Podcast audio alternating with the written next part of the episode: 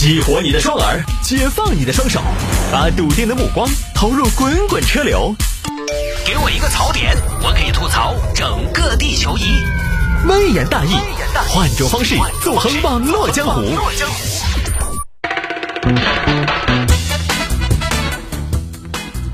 欢迎各位继续回到今天的微言大义。来吧，有听众朋友说摆一下这个十七年前的丰胸假体跑到了肚子上。嗯，他要不跑，你都忘了他是假的了。肚子达到了三十六 D，呃，这个就是我不去做这种手术的原因，是吧？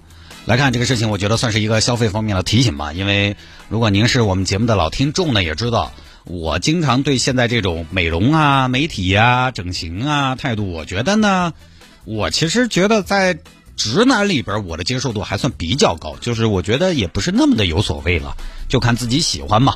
它也是对美好生活的向往的一种展现。你至少还热爱生活嘛，愿意去做嘛，对吧？有些现在去割个双眼皮儿，啊，反正有一年团年我回家，嗯，当时团年嘛，坐了一大桌人，大概有十多二十来个，当时有一个人说自己割了双眼皮儿，结果站起来至少七八个 都割了，你就开始啊七嘴八舌的开始分享起这个经验了。有些割个双眼皮儿，有些垫个鼻梁啊，我觉得都可以接受。现在技术呢也确实比较成熟，这也都是。什么小手术了啊？但是那种什么磨骨呀，哎，包括在身体里边放个什么假体啊，这种啊，我个人还是有点接受不了。我觉得第一呢痛，第二呢就怕它出现后遗症问题。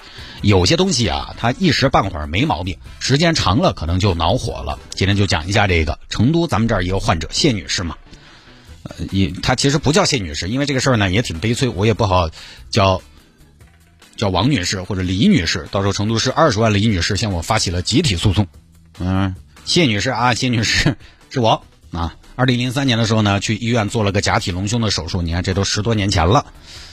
呃，医生那个我的数学其实很简单，就是给我整的比较有女人味点儿。因为我现在穿衣服就跟个平板电脑一样，跟个 iPad 一样，晓得吗？哎，零三年有没有 iPad？不知道啊。嗯，因为我听到他们广告说的还是做女人挺好的嘛。可以啊，我们这边有最新的奥美定。奥美定是给你介绍一下乌克兰产品，又叫聚丙酰胺水凝胶或者英杰尔法乐。现在一般哈都用这种。哦，嗯，那这个产品它是内服还是外用呢？呃，这个是内用，说白了就是假体，用这个进行填充，隆鼻、丰胸、丰臀都用这个，注射就好了。哦，都不用开刀嘎？对，不用开刀，直接注射打进去。哦，那你给我打三斤吧，一斤一斤卖，一边一斤卖。呃，倒也不是这么说，这个我们是有科学计量的。好，当时就做了。你看，十七年前的技术肯定没有现在好，对吧？当时可能也没什么。耶，谢姐，哎，你最近咋回事？我记得以前多瘦的嘛。做啥子？李大爷，你说我长胖了吗？哎，没有嘛。现在嘛是看起哎还有点拽实。哎，我是说该拽实的地方拽实啊。可以，可以，可以，可以。哎呀，李大姐，呃，李大爷，你真的是过奖了哈！当时呢，效果也不错，结果呢，不到两年就出问题了。哎，老公，我咋觉得我这个衣服现在穿起有点空落落的呢？一年前买的，现在我都有点，对吧？有点大。嗯，我看看呢。哎，好像是哈。哎，怎么，怎么，怎么缩了呢？啊，很明显吗？很明显啊，真的呀。啊，但是，但是这边这，这我看啊，没问题呀。啊，难道是那个奥美定跑了？裸跑的奥美定？哎，我看，哎，等一下跑哪儿去了？哎，哎，等一下我这个肚子上咋有个包呢？你看，哎呦，是奥美定本定了，奥美定跑到这儿了，我的天！哎呀，我去，辣眼睛，媳妇儿你赶紧抽上去归位。这样，今天起我睡客厅，他一天不归位，我一天不归位，啊，这儿产生了移动，就去医院，啊，这个这个移动很常见啊，你这个就只能把里面东西取出来，啊，这个不能直接调整回去吗？医生，比如说用一种手法，有没有一种手法，古法传承那种麻回去？麻不回去，你都到肚子上来了，你又抽回去啊？谢姐的移动城堡啊，不可能，只能取出来，哦，行吧，那去嘛。取了，取了之后呢，还有问题。呃，女士啊，你现在这个，对吧？不对称。你看我们怎么想个办法？我们是把左边也还原呢，还是把右边进行再填充？还原还原，回不去了，再填充。好，又去把右边注入了新的假体奥美定。哎呀，还是挺好啊，做女人挺好。挺好是挺好，挨刀遭不住。有这么些年，结果呢，因为这个奥美定不好取，所以那次手术其实根本就没有取完。没多久又开始了。老公，我觉得我最近身上长了个肿块儿，是不是那个奥美定那个顽皮的小家伙呀？不晓得嘛，上次取了的嘛？你看嘛，这是肚子上啊，可能是不是没弄干净啊？啊，有时候这个东西呢又在肚子上，晚上睡觉呢又在背上，每天就在看这个东西在哪儿。老公。肚子上不见了，奥美定消失了。嗯，是吗？我看看，奥美定，奥美定，奥美定在哪儿？快出来，不然抓到要打屁屁哦。哎哎，小家伙在这儿，怎么又跑到背上去了？就很痛苦。而且呢，二零一二年患者又得了比较重的病，做放化疗。这儿在医生这儿听说了奥美定有癌变风险，还有可能出现溃烂。这个时候呢，就把健康摆在第一位嘛，想要把它取出来。但是当时可能也是因为技术的原因，没得那么简单，就也没做。这儿今年前段时间才把它做了，全麻三个小时，取了一大瓶出来。新闻报道里边有这个图片啊，你看看，还是看起来挺，嗯。而即便这样啊，想要完全不留的取出来都不容易，因为它是注射进去了，就就好像不是里边它就混在一起了，跟身体的其他组织啊、液体啊什么的混在一起了，你不太好抽出来，不容易。就这么个事情，我就不多说了。反正这个呢，整形这个事情呢，还是建议大家选择稳当、成熟一点的技术，不要去选那些啥子没有经过验证的啊、不成熟的技术啊。不要去当小白鼠。现在因为有些美容机构呢，他给你吹得天花乱坠。我们这是什么新技术，什么新手段？因为美容整形这个哈，很容易激进，很容易下手重。因为我去做了几次保养嘛，微针祛痘嘛，它就是很多都是啊，越痛效果越好，强度越高效果越好。我我我每次都是，哎呀哎呀，不疼了不疼了，痛痛痛痛痛痛痛。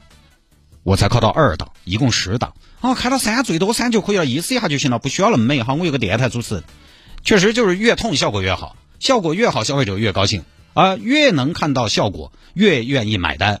反过来，这边有些机构呢，就越愿意启用那些风险大但是效果更好的技术。他反正管理你的这个后遗症，有的时候是慢慢发作出来的。反正假体又不是装在他的身体里，你出问题都是几年之后的事情了，到时候找谁？就是你这个让我得了病，那你有什么证据？那万一是你地沟油吃多了呢？你这个长期放到自己的身体头的东西说不清楚。这些新技术、激进的技术，但凡是要运用于身体的，大家稍微还是慎重一点，想清楚。因为毕竟呢，它不是治病救人的东西，它不是什么特效药，它非刚需。非刚需的东西其实可以不用那么的追求高境界。非刚需的东西，我们是不是能够稍微的保守一点，把安全摆在第一位？